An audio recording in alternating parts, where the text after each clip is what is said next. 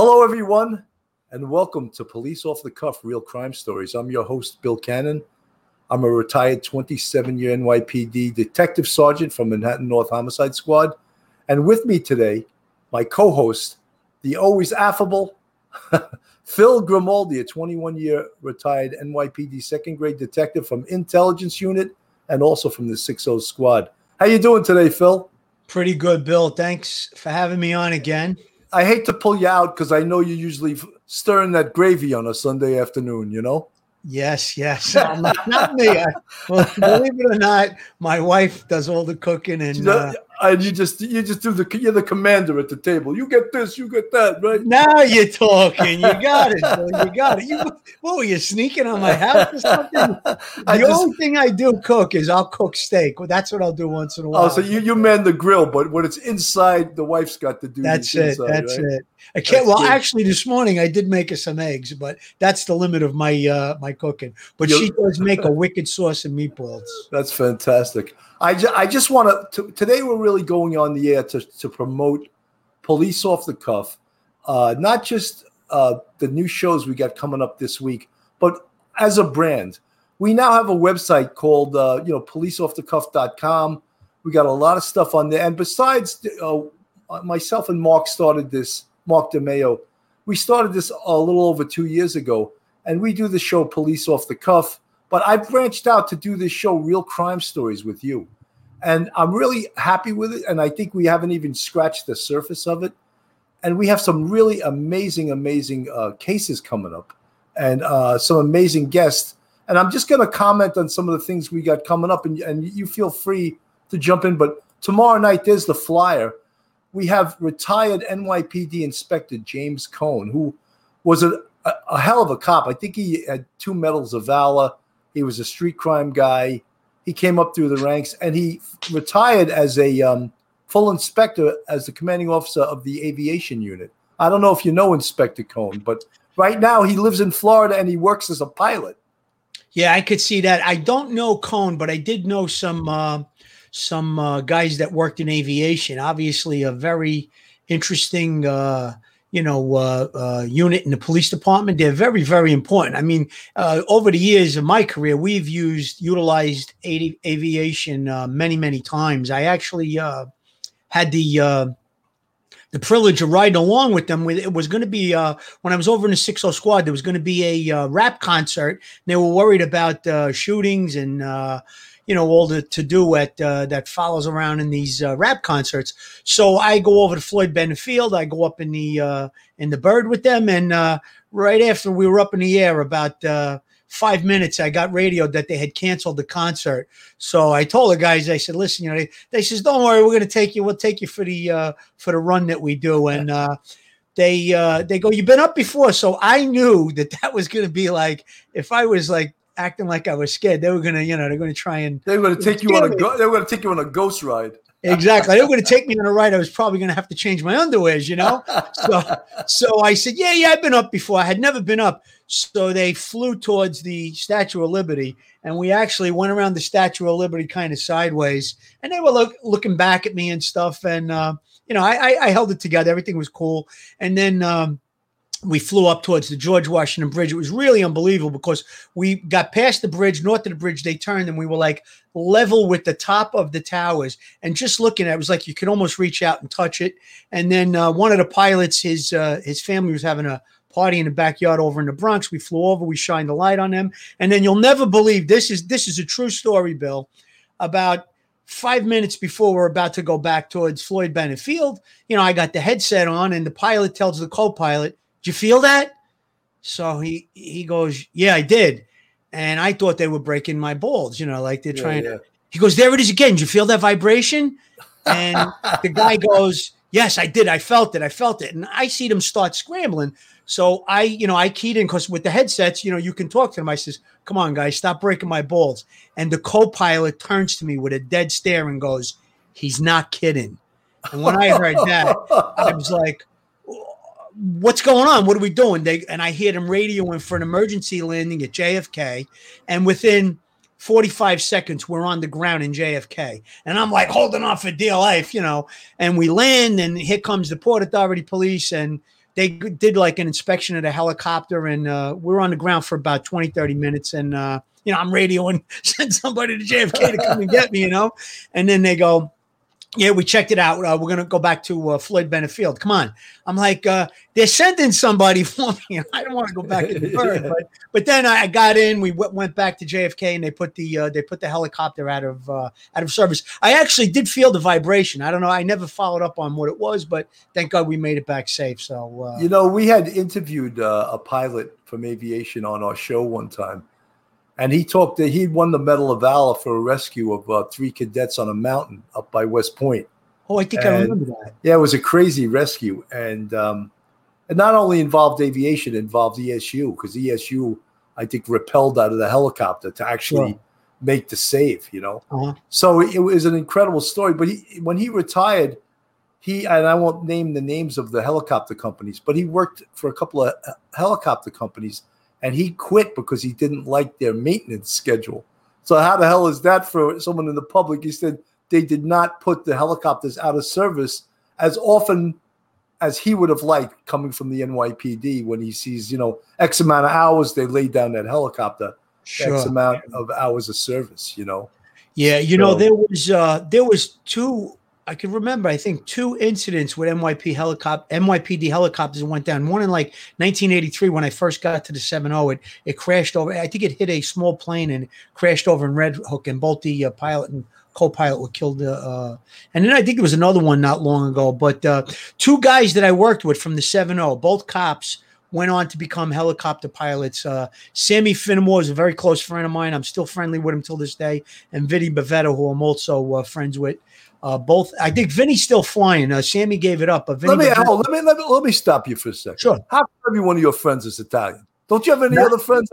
I got to tell you, I've had a few partners on the job. There's like two or three partners that I've had on the job that I call my partner. One was Artie Williams, obviously not Italian. Another one was Eddie Driscoll, obviously not Italian. And then my partner, Craig Bodie, who was half Italian, and he was actually killed a few years back. Hey, but I'm sorry to hear that, but you're ruining my joke and my dissertation, you know. But I got along very well with Irish guys, with everybody. But I was very close with my two closest partners. Well, I guess three, but there was some Italian guys too, I guess. I don't want to get myself in deep.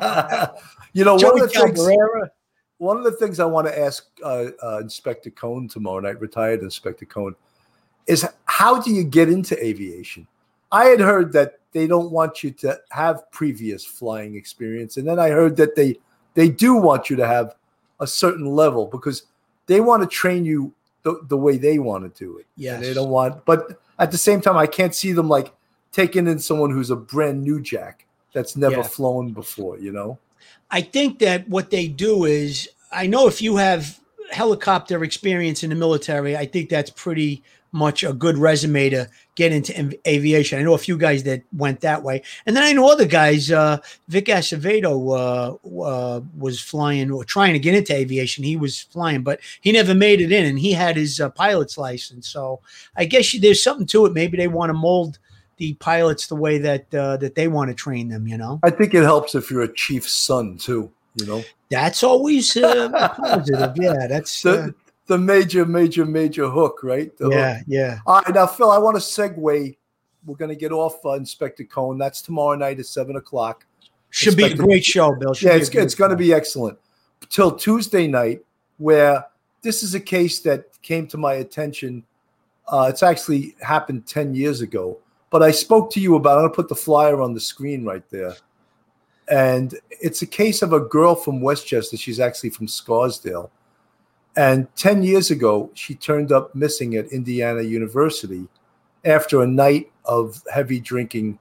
And it's really a heartbreaking case. We both have kids. I know you have three daughters. You can never recover from something like that.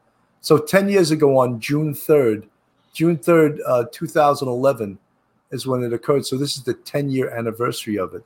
And we're going to cover that case on Tuesday night. Myself, you, and the defense attorney, Joe Murray, who's been on this show numerous times. There he is, handsome guy. He's becoming like a cult podcasting figure, you know. The women love him. And I know Angie's watching. So, Angie, I know he's a handsome guy, but he's also a smart guy. That's before beard, too. That's a good picture of Joe. Yeah. Going on to this case that we're going to talk about Tuesday night, I mean, my heart goes out to the family. I mean, they got to be – I can't even imagine what they're going through. I have two college-age daughters and one that's a senior in high school or going to be a senior in high school, and I really can relate to it. I mean, it's horrible. They really never got any type of closure. I can't even imagine the nightmare that they're going through, but it's 10 years, and hopefully you being a homicide investigator from Manhattan North Homicide Squad, Joe having NYPD experience as a police officer and detective, and myself, I worked on many homicides. I think that with our over 60 years of experience between myself, you, and Joe, I think that we'll offer some good expert analysis and give our professional opinions on it. I'm actually reviewing the timeline that it was on, I believe it was on Wikipedia. And I also want to look at the investigative steps that were taken and discuss that. I mean, I know anytime we review one of these cases, I always like to go through what I would do or what I would be expected to do and, you know, put our heads together and maybe, you know, discuss the things that were done and maybe some of the things that weren't done, you know, maybe things that could have been done, you know? Well, you know, it's with all major investigations, when you come to a fork in the road where you sort of don't know what to do next, it's always good to put everyone's head together and to discuss it. And that's how homicides and major cases, that's how you come up with answers, but by picking everyone's brain. We used to say, you know, all right, let's all sit around and hypothesize and theorize, you know, and that there's a lot of truth to that. You sit around, and you talk. What have you done? What do you think? Who have you spoken to? And the bottom line is you have to start over and over and over. You may have to start from the beginning hundreds of times. Go back, do this over again. Yes. Check this out. You know, what did we miss? Did we miss anything, you know? But absolutely. All these cases, there's look, you can see right here, there's $145,000 reward. So if this was easy, someone has the answer out there, right? Someone knows what happened. The chances of her being alive after 10 years are very slim.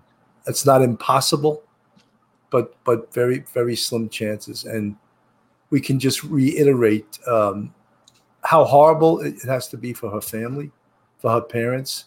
There's no closure to this case. I think they've been interviewed and they don't expect that she's alive, but they still would like and they need closure. They need an answer, you know.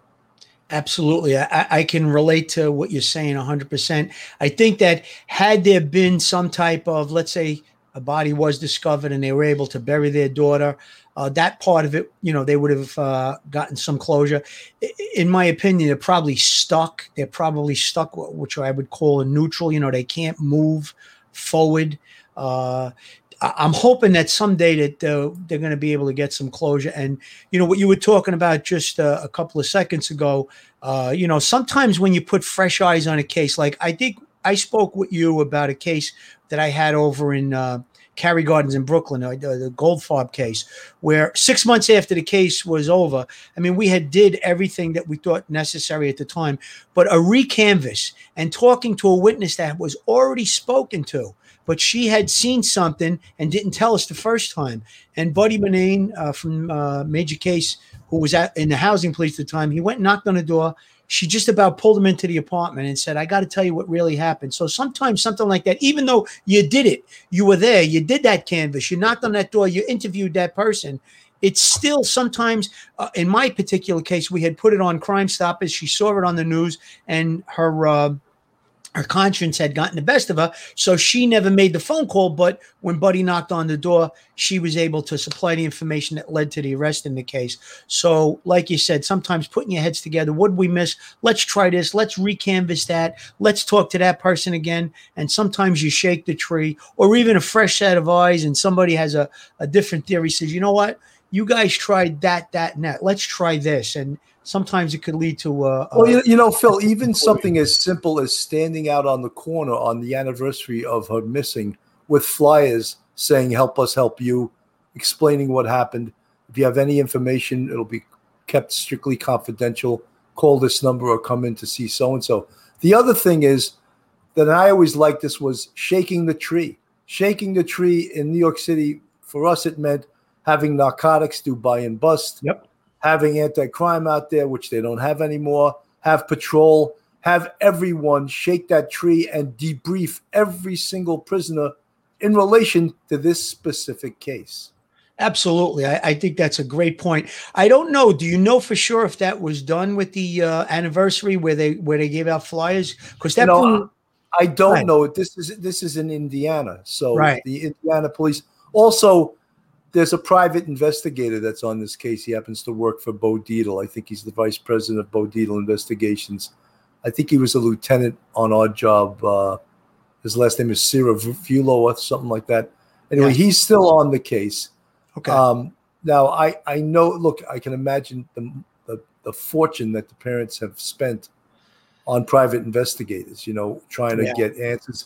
But Lieutenant Peter Pranzo says, the cold case squad. Yeah, you should have a squad that's totally just dedicated to this case, just 100% of the time working on just this case. I don't know whether in Indiana, whether they can do that, whether they have the resources to do that, but this is a national case that still gets national attention when it's covered, because it's college girls that are 20 years old are not supposed to disappear. Right. I'm sure that when she first went missing, they plastered the area with missing persons posters. But I like the idea about what you said on the anniversary. They should do it every year, right around just before the anniversary and through the anniversary, because there might be that one person that walks down that street or drives down that street at that particular time on that particular day for whatever reason. And that might lead to something that they can jump on. And if you remember, Bill, in the episode of The Perfect Murder that we did, we actually did a scene where it was the year anniversary when the young lady was killed on the Grand Central Parkway, and we went and handed out flyers on the highway. 100%, and it's like a mundane thing. Detectives don't like doing it, and that's too bad. Whether they like doing it or not, it's effective. It can really be effective, and you're shaking that tree. I'm just going to go to a quick little commercial for our sponsors here.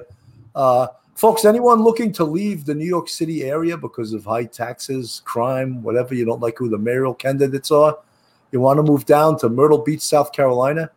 Carol Waters is a realtor, and she used to work in New York City for over 20 years as a bartender at the Fitzpatrick Hotel. Her husband, Rob Mayen, is a former NYPD police officer who rolled over to the fire department. Together, they're the dynamic duo down in Myrtle Beach, South Carolina, selling real estate. Carol sells for the Beach Realty Group, and you can get a hold of her at 914-261-6681, or you can email her at carolwaterssellsmyrtlebeach@gmail.com. They must be doing a hell of a job because they're both multi-million-dollar salespeople, so give her a call at 914-261-6681. Folks, if you get in any trouble, and we mention him all the time, he's our buddy. He's a huge promoter of Police Off the Cuff. Joe Murray, a former police officer who's now an attorney, he'll represent you. You can give him a call. He has a website, joe@jmurray-law.com. You can reach him by cell at 718-514-3855. That's Joe Murray, a huge promoter of Police Off the Cuff, and we thank him for that.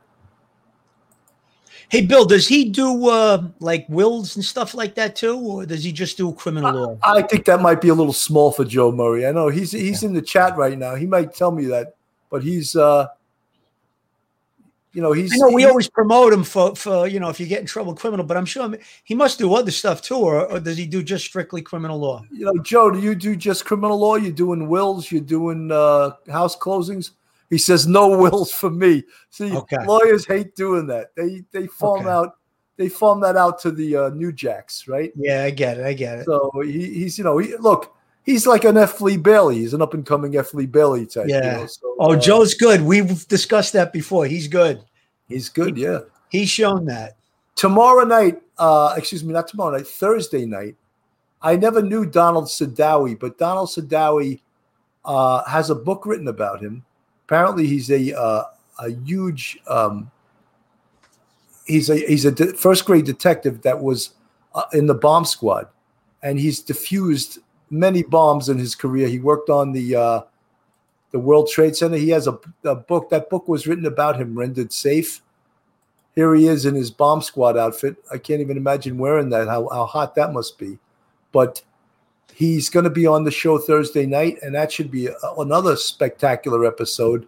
Bill, keep that picture up for a second. I just want to say something. You said it's hot. If you look at that tube in the back, that's actually, they have a ventilation. They have a little fan that so that their screen in the front doesn't fog up. That's actually a very, very intricate system that they wear. That thing weighs a ton too. So yeah, those guys are cut from a very, very special mold. I mean, that takes a lot of guts and a lot of balls to do that stuff. I can't imagine going up to and like trying to defuse a bomb, you know, that could go off and blow you to bits. It's a special type of courage, you know? Yeah.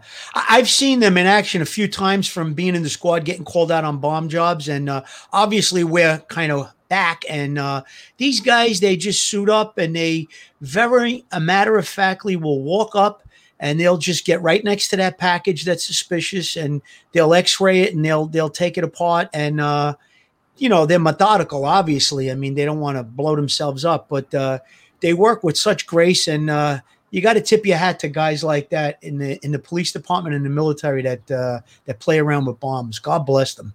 I tell you, on the police department, the people that I respected everyone, but the most, it was emergency service, guys in the bomb squad. And as far as investigators, I had a special affinity for special victims because I just thought that their job was so difficult, the type of cases that they were investigating and the toll it could take on them, you know, much like homicide, but special victims, you know, a lot of times they're dealing with the investigation of crimes against children, which is horrible, you know. Absolutely. And I think you make a great point, Bill, because we're dealing with homicides and stuff, and most of the time it's not children, you know, and we would get that occasional job like that, and that really tugs at your heartstrings. But they would deal with stuff like that on a regular basis with rapes and all these other different sexual abuse cases involving women and children. So, yeah, you're right. You got to have a real tip hat to those investigators and those specialized units.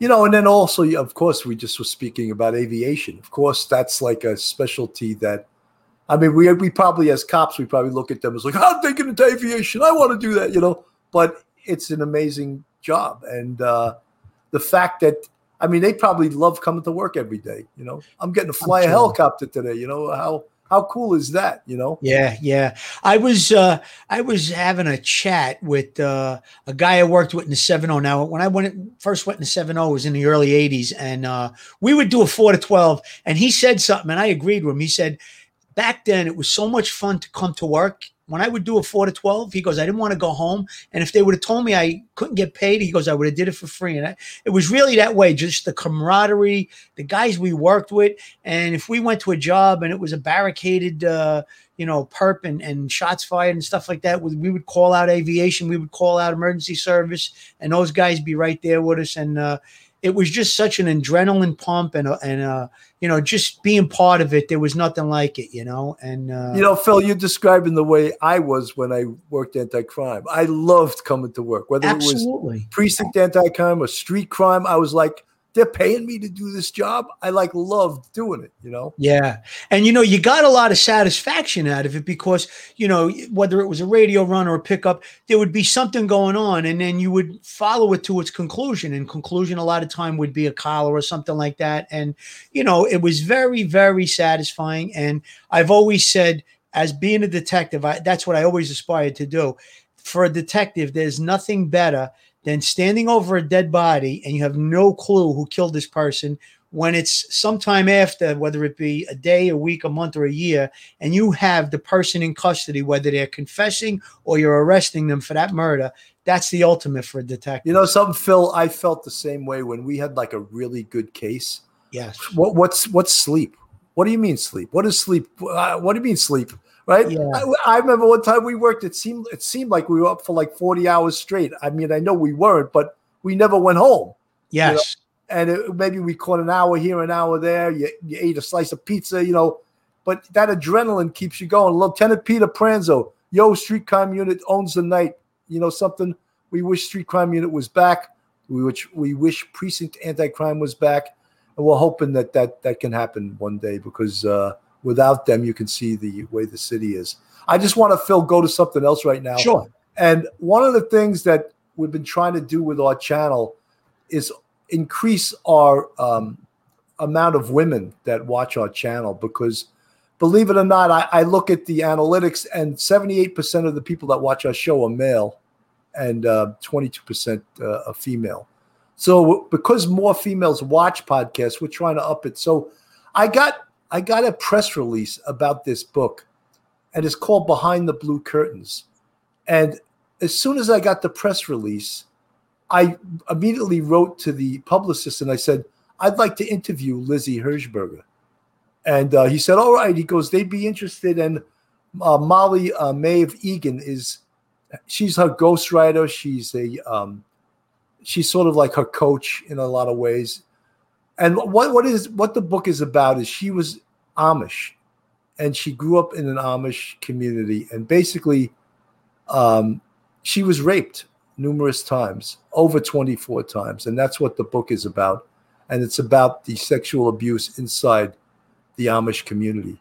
And I couldn't put the book down. They sent me the book, and I read the book. So I'm going to be interviewing Lizzie Hershberger and Molly Maeve Egan on Tuesday, June 22nd at 8 p.m. It's an unbelievable story. It's a story about survival. It's a story about a woman who was brave enough to, after 30 years, made a police report and had the person that sexually assaulted her arrested. But these insular communities have these huge problems with sexual abuse. Yeah, that should be an interesting show, Bill. I mean, that woman, obviously, she exemplified tremendous courage to come forward. And like you said, in these communities where everything is very, very secretive, to come forward, that took a lot of guts. I give her a lot of credit. That should be a fantastic show. I'm dying to hear what she's got to say about what went on. I mean, it's terrible, but, you know, maybe talk about it, and maybe it can prevent somebody else having that happen to them. You know, Phil, 100%. And, you know, something I think that the problem with these, what I would call, they're like religious cults. They really are, you know, and it's still going on, you know, because you can't really infiltrate these cults. They try to be insular, and they try not to live in regards to the rules and the laws of 21st century America. But it's a problem in a lot of these religions, you know. Absolutely. I'm sure it's not rampant, but even one case is one too many, you know. I don't know. I think based on what I read in her book, I think it is rampant. And it's not just the Hasidic community. Yeah. It's a lot of other religions, you know, and I'm not going to point fingers at other religions without knowing the specifics or having someone come out, but it is a huge problem. We're getting close to the half hour. We're at the half hour almost. So I want to talk about a couple more cases. Look who's coming back. Oh, I can't wait to see this one. Yeah, him and his buddy Bob Starkman, they want to come on the show together. So that's Joe Pistone, a.k.a. Donnie Brasco, the most famous undercover in the history of the FBI. He wants to come back on the show. He's got a, you know, he's a legend, but he's got a hell of a sense of humor. If you watched the show the last time, we were wall-to-wall ball busting, and he took it like the hero he is, you know. And you could see he's got a great personality, John. Oh, 100%. I want to know where he gets those sunglasses from, too. You know, I think that there must be some kind of FBI equipment section or something he gets them from. You know, but the Ray-Ban section in the FBI. Yeah, that's right. They must have their own equipment section. Yeah. And the other thing who's coming back, and I don't know if I put the flyer here, but I don't know if I got it here. But you know Larry Mazza, and you know Larry Mazza. Why don't you tell the audience who he is, Phil? Larry is, he was actually a made member of the Colombo crime family, and he was involved in some pretty nasty stuff. He wrote a book about it called A Life, and he actually is about the same age as me. He grew up in my neighborhood. I have mutual friends, and he knew my cousins and stuff. And he's a pretty interesting character. You had him on before. He did a little with Tommy Dades, and he did some talking about his book and stuff. But him and I actually rubbed elbows together. I didn't know him growing up. I never really met him, but we worked in the same area. He worked for a supermarket. I worked for Salomaria, and he was actually seduced when he was delivering groceries by the Grim Reaper's girlfriend, Scarpa. Greg Scarpa. Greg Scarpa was an infamous killer in the mob, and he wound up going to work for him. It's a great story, and I'm sure we're going to have a lot of things to talk about with Larry when he comes back. Well, when I asked Larry to come back on, I'm definitely having you do the show with me, because that'll be fantastic. Yeah, you know, just in case you got to slip in some Italian, some Italian phrases. Yeah, well, maybe I could I could decipher some of his Italian, like Shadrul and stuff like that. Yeah. We were throwing some things around about the mob with Tommy too. So maybe we'll do something. Hey, I'm hearing some things. You hearing subversive things about that guy? Is he talking subversive? That's right, he is. Look at Lieutenant Pete, man. Lieutenant Pete wants to speak some Italian. He's saying, "Hey," we love it. So just I on a Sunday afternoon, I scheduled this at the last moment, and Phil was in the yard like all good Italian dads, doing some weeding.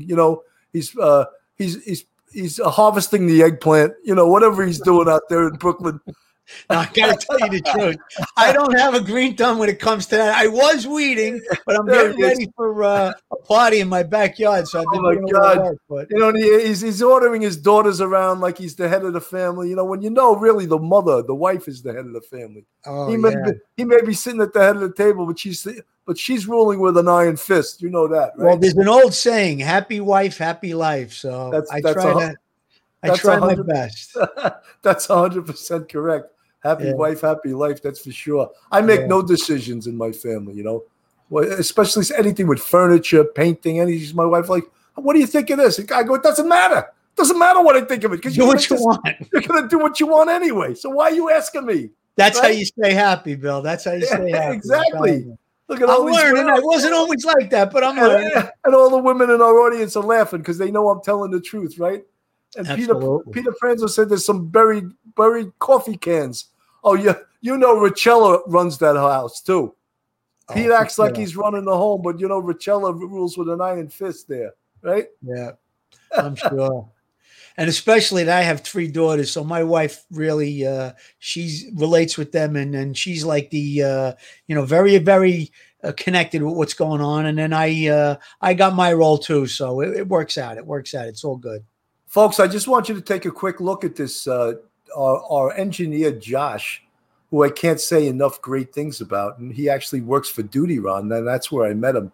He's making these unbelievable, I call them flyers, but they're not really flyers. They're like, what do you call this? I don't even know, but he's doing a banner. A banner for us, yeah. It looks good. I like it, Bill. And he's made several different types of them, and. It's just, he's built our website. Pretty soon we're coming up with merchandise on our website. Besides having coffee cups, we're going to have hats. We're going to have shirts. Oh, that sounds good. All dipped in butter coffee cups. Those were very popular. So he's doing an unbelievable job, and I really take my hat off. I'm so happy that we found him. Those cups were so popular that somebody swiped mine at the party that we had. Are you kidding me? I swear, the black one, and I had to take a white one. Oh, we gotta come up with some more. Josh is working on it for us, and Phil, we're at the time. You got any final thoughts? Looking forward to Tuesday night. That's a really interesting case, and I just again, heart goes out to those people, the family, the parents of Lauren Speier. And I see you got some great guests coming up, Bill. It's very interesting. I'm just glad to be a part of it, and I'm sure it's going to explode and do well. And, you know, folks, all you guys, I recognize all the names that are in the chat now, and I know you're already subscribers, but for your friends, family, extended family, tell them to subscribe to Police Off the Cuff on YouTube. We're coming up, you know, we're building slowly but surely. We're not at duty run numbers, but we're building slowly but surely, and I'm working hard at this, believe it or not. And I tell you, one of the best things, and I get a little redundant saying this, is one of the greatest things I like about doing this show is the unbelievable people I get to meet, you know, and interviewing them and laughing with them and having a conversation with them. Even Phil Grimaldi, I first met him when we were on a TV show together, The Perfect Murder. That's right. Just like I said that day when he's coming on the show, and I don't even have to coach him that much because he's such a pro. I just said, let's just have a conversation. And that's all we just did for 35 minutes. We just had a conversation, right? Yep. Yeah, it went quick. It went quick, and hats off to you, Bill, because you do work hard on the show. You're constantly on this stuff. You put out shows. I think one week you put out about 6 or 7 shows. So you're going to get there. God bless you, and you're doing a great job. And I'm just so happy to be a part of it. I appreciate that. And you know, actually, I just thought of it. Tomorrow at 10 o'clock in the morning, I'm on live with Ed Mullins from the SBA president. To the Point with Ed Mullins. And I apologize. I don't know the name of the woman. It's the woman that took on the school board in regards to what that's called. What's that training they're doing? That was up near Yonkers, I believe. No, up in Carmel. Carmel, that's it. In regards to racial training they're doing in the school. Yeah. Critical Race Theory. So she was fantastic, Bill. Fantastic. She went after that school board like a real, you know, it was amazing. She took control, and I loved it. She really gave it to them. Yeah, and like they deserved. Critical Race Theory. That's correct. So yes. 10 o'clock tomorrow morning, I'm on with Ed Mullins on To the Point with Ed Mullins. Tomorrow night with James Cohn, the former CEO of Aviation. Thursday, I can't even think of all the names now, but we have some amazing shows coming. I don't want to stay on any longer, Phil. Thank you so much. You're always available. I give you a call. You take your gloves off out of the garden. You wash off your hands, and you're ready to go. That's just about what happened today, I swear, Bill. But my pleasure. Thanks again. So much, and all you Police Off the Cuff fans, have a great rest of your Sunday. If you're mixing up some gravy, I'm going to have Phil come on one week and give you some sauce recipes. There you go. Stay safe, everybody. Good afternoon, everyone.